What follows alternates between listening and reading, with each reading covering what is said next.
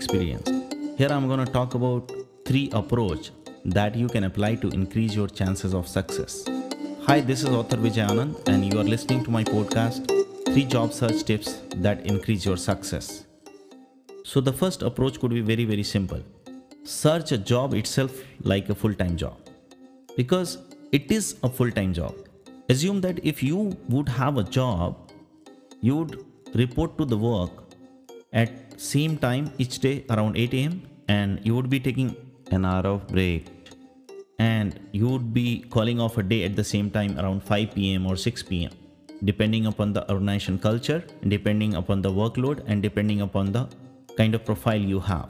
You would work five days a week, every week, and you would work hard to accomplish as much as you can because your career depends upon it. When you are searching for a job, you should follow the same type of schedule because your future depends upon it.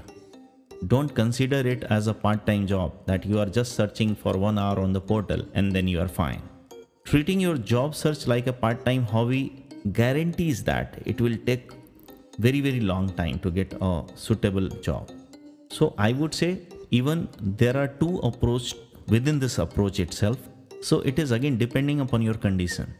If you are already in a job, means you already have a job, but somehow you are either not happy with your manager, your boss, your organization culture, or the kind of profile you are handling, or the kind of recent pay hike you had in the recent appraisal, of course, or the kind of vertical growth you are looking for is you are not getting that. If these are the problem, then also you would be searching for a job. But normally what happens is, if you have the job in hand, usually you take it very casual that you apply for the job on a job portal for one hour, you just do the search, you try to find out some creamy job, and if you don't get it, then you simply call off a day and you say that, okay, I'll try to find it tomorrow. And the second type of pe- job search is that if you do not have the job, means somehow you lost it or somehow you resigned and you are very, very sure that at the end of the month, you are not going to get that paycheck which you have been getting regular every month, then your anxiety will be different. The way you will be searching the job will be different. And I would say in either of the cases, whether you have the job or you don't have the job, if you are searching for a job, try to focus on getting it as soon as possible. So here I'm coming to my second approach. My second approach is almost similar to first approach. I would say if you are searching for a job, try to treat that as a project. Means you should have a definite timeline, you should have milestones. That means you should set goal for yourself, make plans and monitor your progress. You should apply all of the tools and skills that you used in your last job search. Use every possible tricks and techniques. Set a defined timeline. Set a definite timeline to get that goal, to achieve that goal, and try to consider this as job search as a very, very important project. The sooner you complete it, the sooner you gain a promotion into your job, because the number of day gets counted, right? While you get the next appraisal or next promotion, right? Third approach, be your own boss. So I would say, what do you mean by be your own boss? Set expectation for what you need to accomplish. Provide direction and monitor your work. Set milestones. Give yourself a target of, let's say, one hundred days to get new job. And I would say try to use a technique. I call it me time. So what that me time means? Me time means meeting with yourself. Meeting with yourself once a week to evaluate your performance. I always recommend you doing this by writing just two reports. The first is a candid evaluation of what you accomplished during the previous week. The second is a description of your plan for the coming week. And your plan should include goals, actions, and priorities. Every action is attached to a milestone. You must have start date, end date to it. If you are overrunning through the timeline, just mention in your project plan, but try to achieve the goal within the timeline. And the first time that you write these reports, write an evaluation of what you have done so far. Describe the results that this effort has produced and compare these results with what you wanted to have.